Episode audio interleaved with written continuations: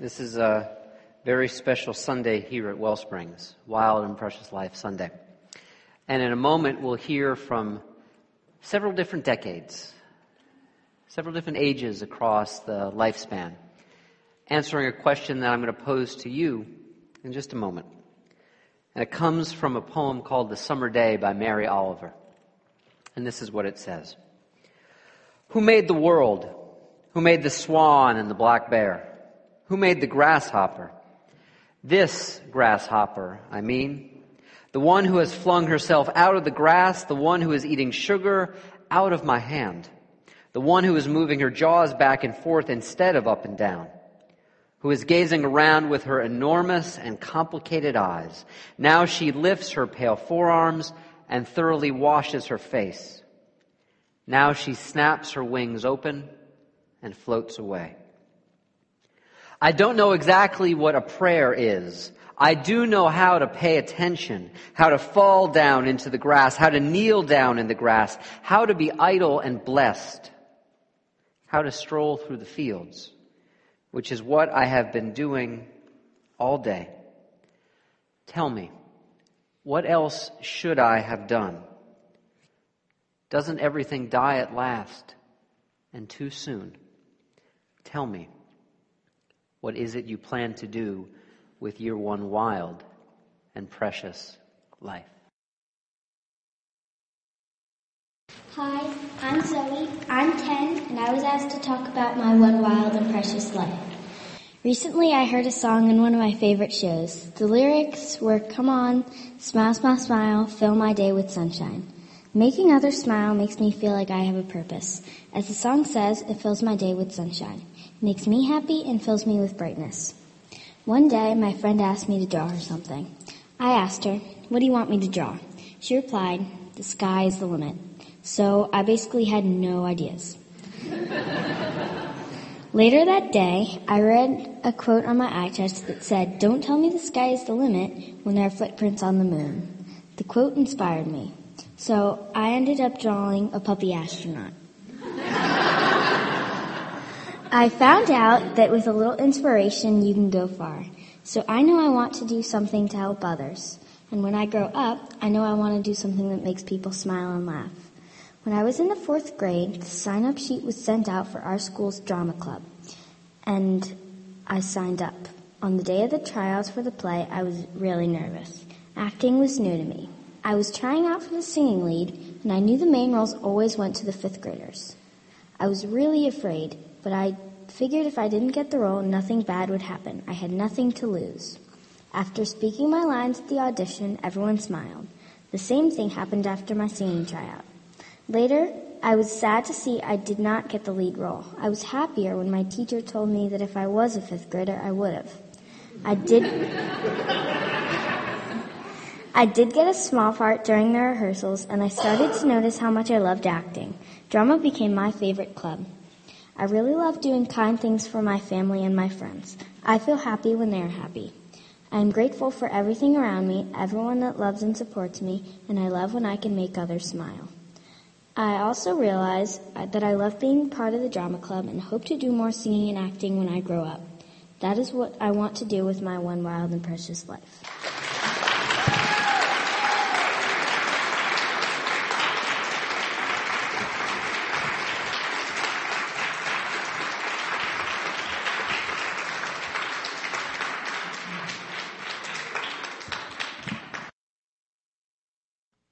Hi, my name is Erin Breslin. I'm almost 14 and I'm an eighth grader at Lionville Middle School.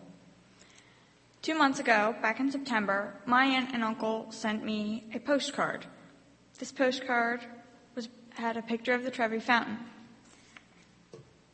My brother got his postcard a few days later. I got mine two months later. So, as I was looking at it, it's a little beat up around the corners. Very nice picture looking on the back, and on the back it has a, a stamp from Switzerland, the address from Downingtown, USA, and it has a stamp that says, Miss Sent to the Cayman Islands. My postcard has been all over the world. When I grow up, I want to be like that. I'd like to travel the globe. I might get a bit beaten up around the corners, but I want to visit new places and experience new cultures. Because I grew up here, I am free to dream and think and know that there are so many places that are wild and precious. I can do many things I wouldn't be able to do in other places. I'm not discriminated against for being a girl. I can go to school. I will be able to drive, and I will be able to vote for our president. I could even call for him to be impeached if I believe he did something awful enough to justify that. I have a lot of freedom. One of my favorite freedoms is the right to not work on Friday evenings. The entire school week, I do work classwork, studying, and the dreaded homework. Much of my evenings are spent completing it for the next day, where they give us more homework. Fridays are different. There's no school tomorrow, so no need to do it right away. Fridays are my days to do nothing, and as trivial as it may be, this freedom is precious to me. My favorite way to spend my free Fridays is reading. Ever since I was little, I have loved reading, especially fantasy. I immersed myself in the stories, traveling without leaving home. Once, in second grade, I finished my work early and went back to the beanbag corner to read. The beanbag corner had a bookshelf in the wall to the back, a waist high bookshelf to the left, and computers to the right. I picked up a book and started to read. Five, ten, fifteen minutes passed, and I was still reading. My teacher called a meeting, and I kept reading. Finally, I looked up from the book and realized the desks in front of me were empty. I peeked around the bookshelf to find everyone else on the other side of the room listening to the teacher. I used to live in books. They were full of wild, exciting new worlds and words and people and things. Now I think I see other languages, cultures, and countries the same way. I read about these crazy, fantastical places and wild, unique cultures in print, and I want to see the actual thing. Reading opened the door to the rest of the world. Now I want to travel through it and explore. I would love to visit all seven continents and many different countries. I want to go to China for the Great Wall, Egypt for the pyramids, Greece for the temples, all over. I also want to learn 16 languages. Realistically, I won't become proficient at all 16, but I would still love to learn a few. I love foreign languages and foreign countries, and I think this largely came from my love of reading. My home is very precious to me, so even when I'm on the other side of that door to the world, looking at a different country, I'll remember it. I am grateful for my home and the freedom that comes with living where I do. This freedom allows me to write what I like, read what I like, and travel where I like. And when I grow up, I will travel. I want to see the globe and all its wild people. I want to hear new music, experience new places. In my one life, I will find the wild and precious living throughout the world.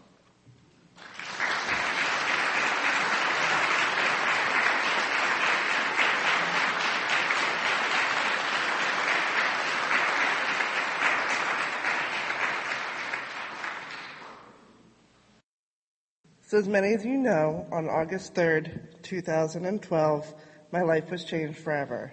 After nine months and 36 hours in the hospital, I finally met the little man I've been lo- waiting so long for. Why I became, look forward to becoming a mother.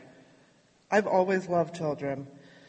If I'm having a rough day, seeing a smile on a child's face, just, there's no words to describe it.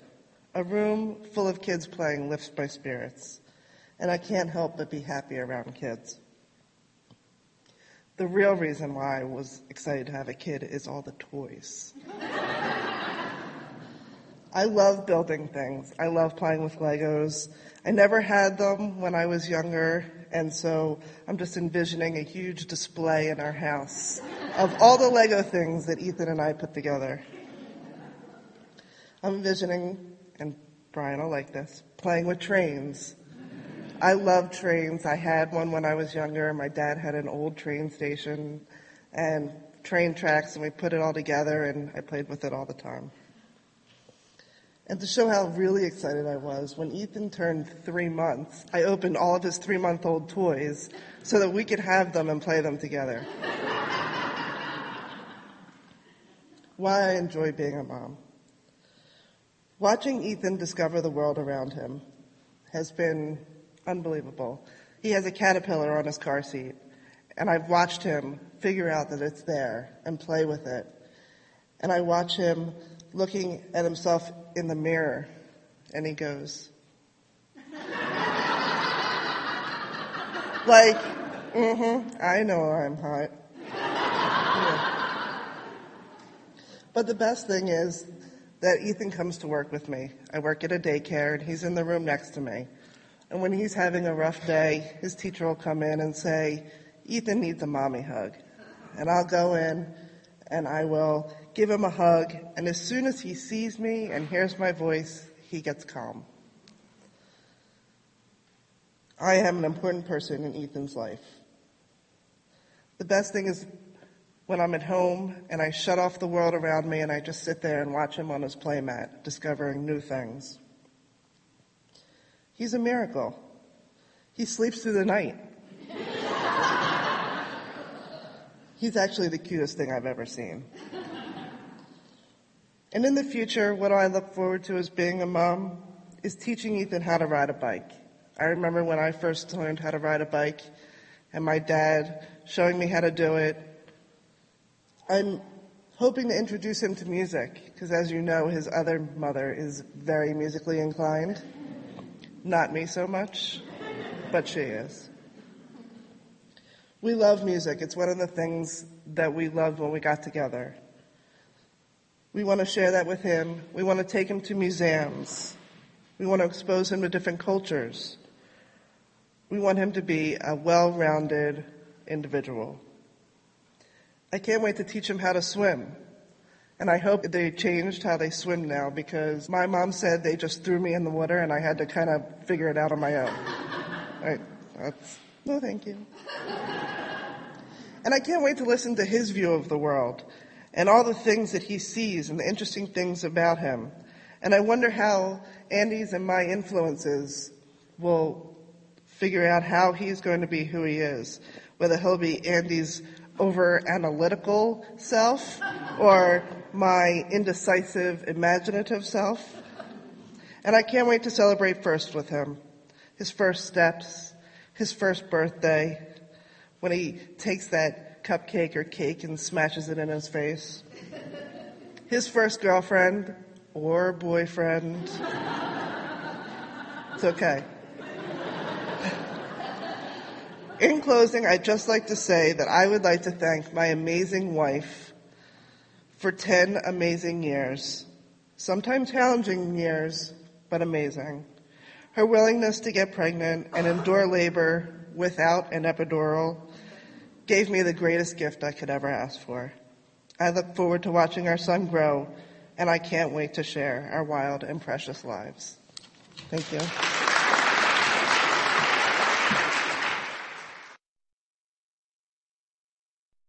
I'm representing the 40 somethings. My name is Sam. And it's middle age, and I'm representing them. So, wow. I, don't know where the time went, actually. I can't believe I said that. I'm referring to myself. I want to preface my talk by, by talking about Wellsprings and, and since becoming a member here, how I've been able to participate and volunteer in several activities here, and I've been very rewarded by those. I love coming to Wellsprings. I don't like miss it when I don't like it when I miss Sundays, and I know, I know a lot of you feel the same way I do. However, when Ken reached out to me and requested I speak in front of the congregation for this service, I didn't want to do it. Honestly, no way, no way. I, besides getting up in front of people, which is not something I usually do.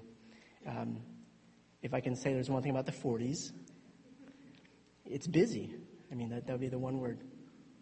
Absolutely too busy. My, my wife and I have a seven year old, uh, I see him right there, Max, and a three year old, Violet, who's a handful. And so, to anyone in the congregation who has kids, enough said. We never seem to catch up with things that need doing. And for me, now as a stay at home dad, those are day to day, you know, rather mundane tasks. You know, inside and outside the house, cooking, cleaning, yard work, their homework, groceries, and just running around to see, to see them to their various activities. And this past week, especially, was difficult. And my wife knows that she, she had to travel for business. And so she's away for a good portion of the week. It was great. And so it was me, you know, alone with the kids. I wasn't really alone. And I don't, and I want to make it sound bad because my kids are wonderful. But even so, by the end of the week, all four of us were physically and mentally exhausted. And, and so I know I, I talked to Ken. I said, you know, I'd get you another draft for this. But you know what? I just let it go. We were just too tired. So that's one side. In the 40s, they bring other concerns as well. You know, I, I have aging parents. And so just this last fall, I made weekend trips upstate New York. That's four and a half hours one way. And I did it three times in six weeks to visit my, my dad, who was sick in the hospital, and then again when he was recovering from major surgery. And he is doing fine. My wife's parents, as well, who do live closer, they have needs out that we have to attend to. And, and so, this, for me, for being 41, is the reality. It's almost like, like you're crossing a road and, and you have to look both ways. There's, there's traffic, a lot of traffic, coming at you and going really fast. So, you're always doing this, maybe, maybe even looking behind you. um, the pace gets faster and faster with every year. But if, if there's one lesson I hear at Wellsprings, it is about gratitude. And it's not, not just now, it's not just at Thanksgiving. I hear it all the time. And maybe it's because I've been volunteering for Youth Spirit. And so we do that a lot, you know, filling people's buckets, you know, uh, Chamber of Gratitude. You know, we, we try to teach our kids gratitude. It's, it's, it is one of the greatest messages. And I think I've come to realize it just this week. It's one of the underlying threads of who we want to be. And, and so I said yes to this talk because, or, or despite being too busy, because I saw this as a chance for me to meditate in a way on this idea of gratitude. I, I took this opportunity maybe because I was too busy. And, and so there's that paradox that, that we hear, hear a lot. I, I said yes because I'm too busy. So I think of the source of my, my busyness, uh, my children. Yes, they can be difficult. Yes, they can make a mess. They take up your time. And there's financial, psychological, emotional stress with being a parent. You know, there's no manual out there. You make mistakes and you feel bad about the mistakes you make. And yes, I've, I've less time for my wife and for myself. But I, I can't in words express how amazing they are to me, Max and Violet. It's amazing to see them grow you know, all I can say is that the joy and amazement that they've brought outweigh the stress. And so I am, I am utterly and completely grateful for that. And then on the other side, my parents, they're aging. They're slowing down. The health issues have become more frequent, and they're not minor anymore. I mean, my dad's had three major surgeries, you know, abdominal surgeries. Um, my father-in-law, you know, has, has, hasn't been well since his car accident years ago. And, and so to see that is very difficult. You know, as kids, they've always been there for me, you know, and they're still, they're actually still there for me. And now I feel acutely that it won't always be so. So I feel the shift happening. They're always there for me, they're still there for me, but now I start feeling it's the tide is starting to turn. They're going to need more of us but it's not there yet. And I think that's what's great. So, they're not there yet, and to see them with Max and Violet, to see them interact, entertain, play, kid around, even a simple thing as feeding them lunch, reading to them, all those things, those are wow moments. They're great. And I should see it as such, and I do. Because personally, I never really got to know any of my grandparents not the way my two kids have. I'm a child of immigrants, and my parents left their home, they left their country and their very roots. And they traveled almost as far as you could go, the other side of the globe, to start a new life together. So I ended up not having a full experience of the grandchild. And that's not something that really bothers me. It's just something that I never had to begin with. But now, so now in middle age, I get to experience it at this stage. My parents on one side, and their, their grandkids on the other. And it, it's magical. You know, I'm middle aged, so I get to be in the middle of it, and it's special to me. My dad, he didn't get this chance when he was my age. He didn't get to stand with his dad and his son and see the connection between the past and the future. to see a meaningful interaction between his dad and me. I never, and I never really thought about that until this week. I knew my father, uh, my father's father, the least of all my grandparents. He knew me as a toddler for, for a brief period when he visited. And I have no recollection of that. And the next time I saw him was, I, was when I traveled to the Philippines at age six for his funeral. And I understand why my dad had to make that sacrifice, leaving his parents. He came from a third world country and he sacrificed for the future. And I truly appreciate that. I guess I want to show my gratitude for how my middle age actually turned out so good. Because it, it won't last, and it can't last forever. So, as a 41 year old, my message to myself is to be present for this. Recognize it for what it is. Yes, I'm busy, but I'm, I'm busy because I'm blessed. So, driving, it's going to be maybe more than five hours this time, going upstate New York. We're going to go on Wednesday. Five and a half hours more. I'm, I'm not looking forward to that. Yeah. It's not fun, but, but it'll be worth it. Especially now that I've done this, I think. The experience of Thanksgiving with family is going to be especially precious to me at this middle stage of my life. In closing, I want to touch upon something Ken said in his sermon last week that's really been sticking in my head. He said that we should not hoard gratitude. You have to express it. You know, and I've I almost feel that that struck home because I do feel I, I have gratitude for so many things, but maybe I'm not the best at expressing it. And so now I want to start doing that. First, I want to thank everyone at Wellsprings for giving me this opportunity to share my thoughts about being 40s. It wasn't just getting up here that, that was so worthwhile, it was the experience of preparing it and then delivering it. So the preparation, I, I went through you know different phases of what I was going to talk about. It's been totally worthwhile. And, and maybe, possibly, it's going to help me to awaken to my one wild and precious life. But more than that, I also want to take advantage of this rare occurrence of me being up here. This is, this is actually really, really amazing. If you don't get it, if you have never been up here, or if you don't get to do public speaking, or if you want to have empathy for, for Ken, who does this every week, come up here and have everyone, everyone look at you. But it's actually, it's a, it's a wonderful thing because everyone's smiling. It's really, it's wonderful. But I want to express my gratitude for all the connections I've made with you. From a simple handshake and good morning when, when we do our greetings, it's wonderful, to the deeper discussions I've had with some of you. I'm truly thankful for those, and I feel truly blessed. Thank you.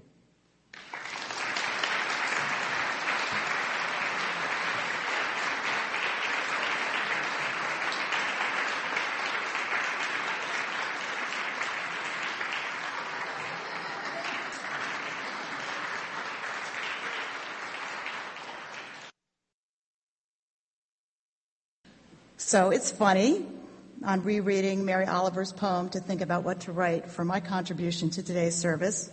I realized that as an environmental educator, I have been blessed to spend much of my time in the woods and strolling through the fields and watching grasshoppers. Much of my career has been spent paying attention. Just last weekend, I took a friend to my former workplace, a 300 acre property, for a late afternoon hike. We were there at dusk, and of course it was only four o'clock. And we were privileged to see several white-tailed deer and an owl gliding through the woods. The attitude that I have about the outdoors and paying attention and being present has clear resonance with what we practice here at Wellsprings.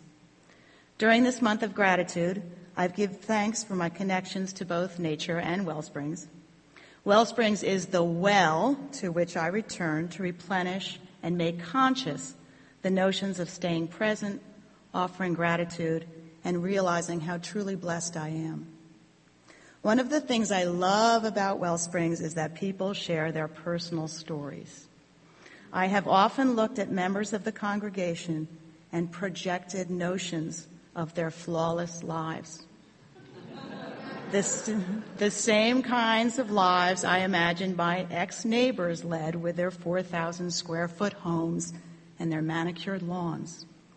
Members of this congregation arrive each week with their families, smiling, looking happy, stable, intact. Maybe I look like one of those congregants working in the outdoors, spending weekends hiking, laughing and hugging overtime here during radical hospitality. But each year at this special time, in this special place, Wellsprings members stand before us and tell their stories. Stories of pain and loss and the most potent of the F words. How many kids are in here? Fear. And they speak of rebirth. When I first arrived at Wellsprings almost six years ago, the very first service there was, I was with my husband and my two lovely young daughters. I'm sure I looked happy, stable, and intact myself. But I'm not. Each week I come to Wellsprings alone. My daughters have no interest, and my husband, after a 30 year partnership in marriage and business, is my soon to be ex. Two and a half years ago, we split up. We had worked hard on the marriage. We had gotten help. We had talked a lot. I was married to a psychologist. We talked a lot. In the end, though, I had had enough of living in apparent plenty, but in actual scarcity. I no longer wanted to maintain an unhappy marriage full of negative energy. I asked for a separation, and after years of denying this request, my husband finally agreed to it. Initially, it was great. I was free. I had more time to myself. I could do what I wanted when I wanted. I entered the woods while the sun was shining brightly, aka denial. but eventually the storm approached and the woods darkened. Denial morphed into anger and then depression. For months, I felt lost in these woods, vulnerable, grieving, and fearful of a future full of unknowns. I willingly gave up my life partner, my employment working for our business, my home, and my security. The woods have always been a place for me to go to for solace, but they had become dark and I couldn't see the light beyond. I had taken a risk and didn't know if I would survive, literally. I had asked for this, right? Be careful what you wish for. I got what I wanted and spent days moving from one couch to another for a new place to cry. I was paralyzed with fear and lethargy and functioned only to accomplish the absolute necessities of managing a home. I lost weight. You look great. I think that was Robin who would say that to me. Apparently, you can be fat and happy, or you can be skinny and sad. Those are your choices.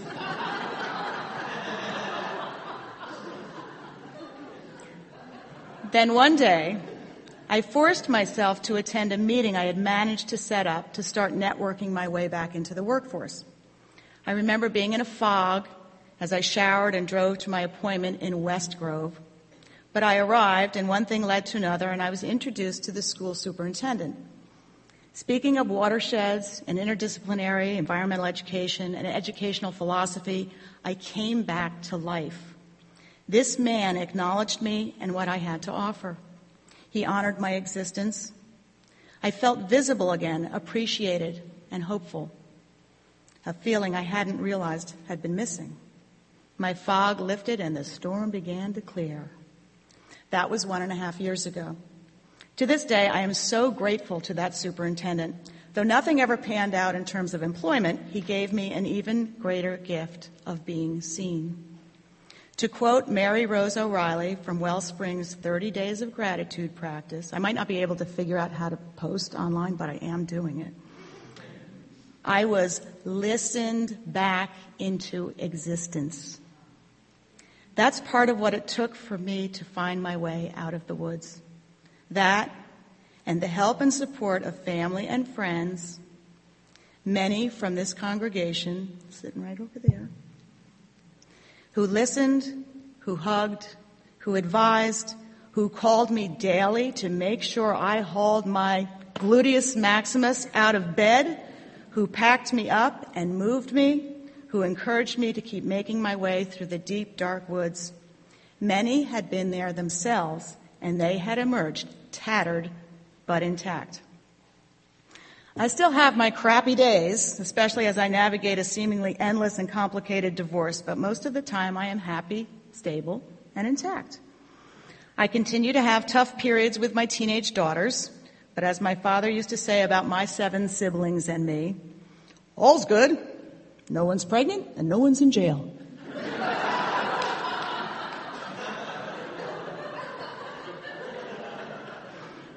Today, I am employed part time as an elementary school library aide. I took the position to ensure that if I fell back into darker periods, I would have a reason to get up each day. I love the work, the library, the librarian. I love the kids from kindergarten to fifth grade, all over the autistic spectrum, from homeless to wealthy, from remedial to gifted. The only reason I will have to give up the gig is the pay. But I have been blessed with opportunities within the school to be the nature lady. Running a nature club, teaching every class in the school an outdoor science lesson, and I'm also piloting my Brandywine Watershed novel in an after school book club and cannot begin to define the joys of watching high school volunteers mentor elementary school students as they navigate the Brandywine Creek through both story and hands-on science activities.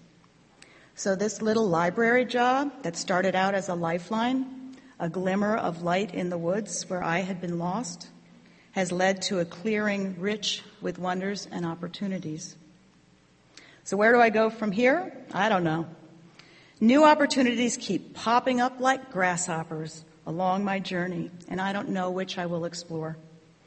Normally, I am a planner, a numbers cruncher, a list maker. So this evolution thing, this is a new way of being in the world for me. To live in the unknown, to let go of the grand plan, to have faith and patience for it all to work out. What I do know about my one wild and precious life is this. I know what it feels like to go into the dark woods. I am no longer dismissive of people's feelings, regardless of how unfounded they may seem to me. I must not just give, but let others give to me. That being strong and independent has its place, but so does being vulnerable and in need of the help that others want to offer. I must do my best to pay attention whether I'm teaching students about macroinvertebrates in the stream, hiking through the woods with a friend, or checking library books out to a first grader, I must focus on the moment and the presence of the beings I am with without being preoccupied with where I am not. I must do my best to acknowledge the individuality and value of each person I come into contact with, whether it is taking the time to listen, saying good morning in passing, or teaching a child to make eye contact when speaking with me. My dad used to say, this is my dad again, the average man would rather be insulted than ignored. I didn't really understand what he meant until I got older. That people need to be acknowledged. Unfortunately, I've spent much of my life acknowledging people by insulting them. So I am working on being a kinder and gentler insulter. I must try to allow hope, excitement, and potential, as well as conscious breaths, to quell my sense of fear for my future. A future that is still uncertain in terms of finances, career, and love. I've already learned to pare down and simplify in order to adjust to a new level of fiscal responsibility. I have set the foundation for a career that will somehow include writing, sharing people's stories, and environmental education. If anyone has a job opening somewhere, let me know. And I'm taking the risks of love again after joining Match.com. Now there's some fodder for a wild and precious life. There is a lovely line from the song Mockingbird by Rob Thomas. Take my hand and I will lead you through the broken promised land. The broken promised land, the woods, depression, they are all a part of so many of our journeys. So I will end with these words of advice. Whether you are in the woods or not, take the time to acknowledge everyone with whom you come into contact. You have no idea of the impact each of your interactions may have. You never know when you are lifting someone else's fog. If you enter the woods, lean on those that offer their hand. This congregation is full of big hearted, compassionate, non judgmental people, and many of them have been through the woods themselves. If you go into the woods, know that this journey can lead eventually to a renewed view of the world. New life grows from decomposition. And if you find yourself stuck in those woods, don't fight it. Welcome the guest. Amid the darkness and fog, there may also be the flash of a few whitetails or the flight of a great horned owl. The darkness may surprise you by actually being a blessing. Thank you.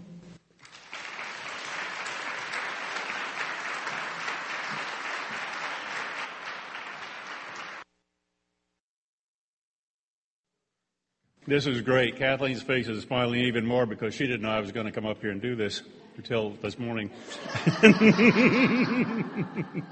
I've attempted a simple practice that was inspired by a Quaker, John Calvi, and it was in his booklet, The Dance Between Hope and Fear. And he titled the passage, First Things First.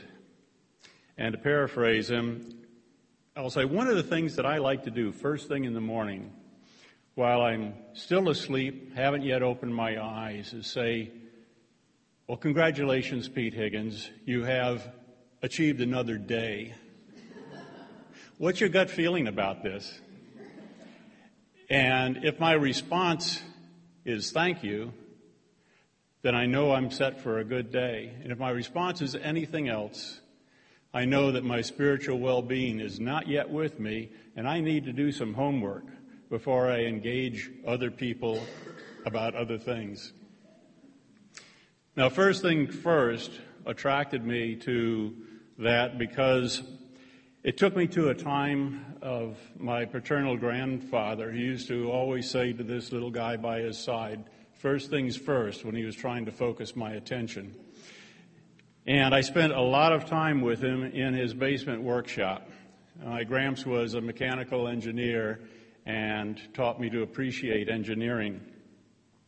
And I would sit with him in his basement workshop time and time again. We visited just about every other month uh, and that until his passing at the age of 91 when I was 25. Now, I was only 19 months old when my uh, daddy, who was 29 at the time, uh, was lost to us in the war in Germany. Uh, we don't have, uh, I don't have any memories of him, but we do have pictures. And mom nurtured me very lovingly uh, and taught me compassion and respect. And she never remarried, so I had no uh, notion of what marriage was like. And absent dad, I didn't even know what fatherhood was like. But dad had given me a second gift of life, and that was that I had on my draft card the designation uh, 4A rather than 1A.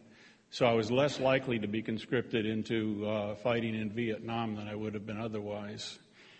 That brought me to a very real sense of the fragility of life. Because in 1968, when I was 25, I graduated from college. I, uh, I married. I took my bride to Waynesboro, Virginia, where I started a career with DuPont.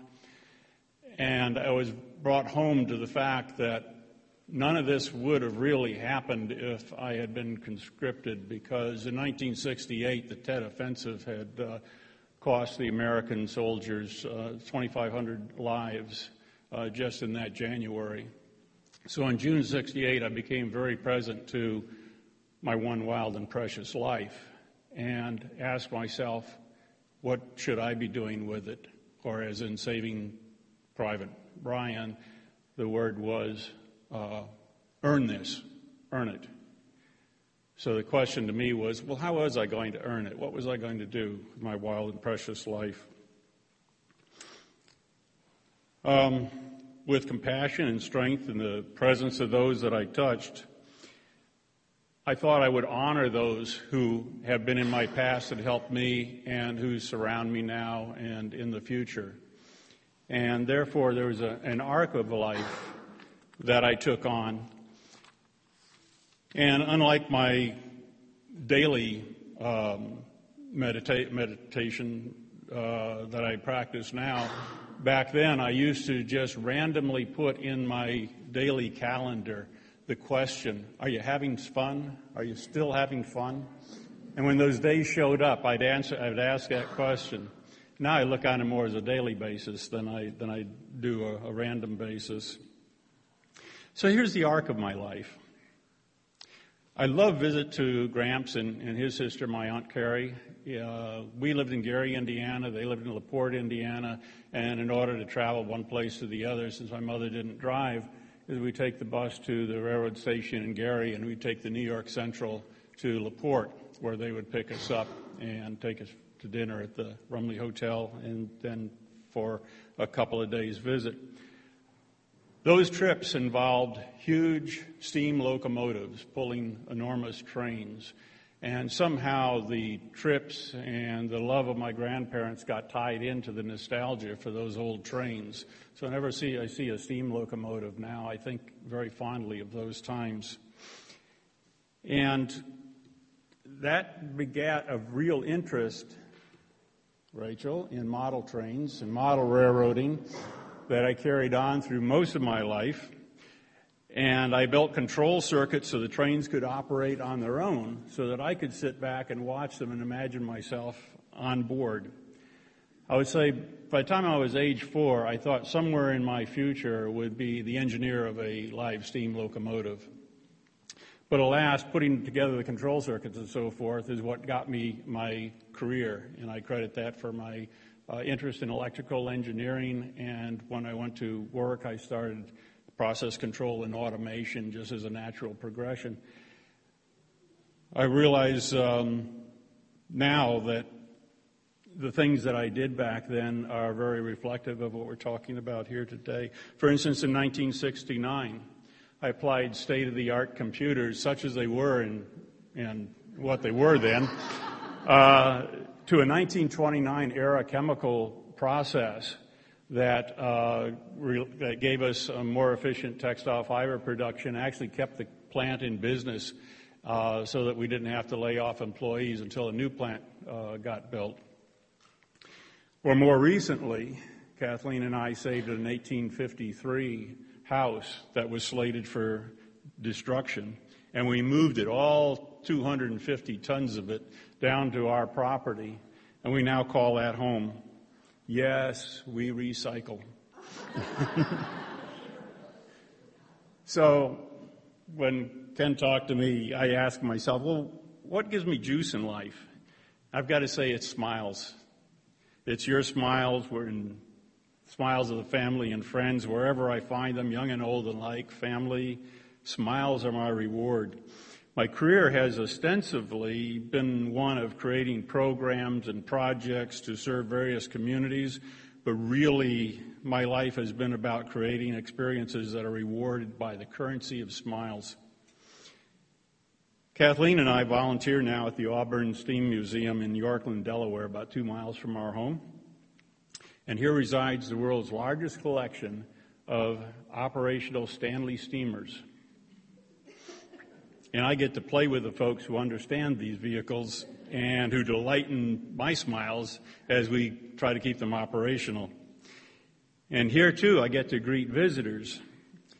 visitors to the museum and wave to smiling kids and adults who ride in the steam cars and in miniature trains that are drawn by live steam locomotives. And I'll tell you, if I were to shuffle off in this minute, I know that I have lived a life as a blessing and know that I wish for you too, smiles always. And next Saturday, I'm going to bring my beginner's mind to the Auburn Steam Museum. Kathleen's going to be docent in the mansion there, and I'm going to be at the Auburn Valley Railroad where they're going to be teaching me how to fire up and operate the steam locomotives so I can pull train loads of smiling kids and adults.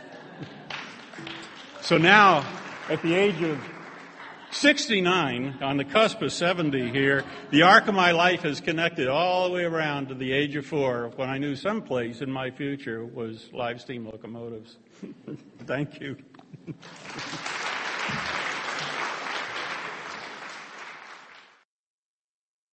Let's unite our hearts in prayer. God, there is no theology as rich as speaking the story of our lives and listening to the story of other people's lives. There is no doctrine that could ever hope to excel the face that smiled or the eyes that cried.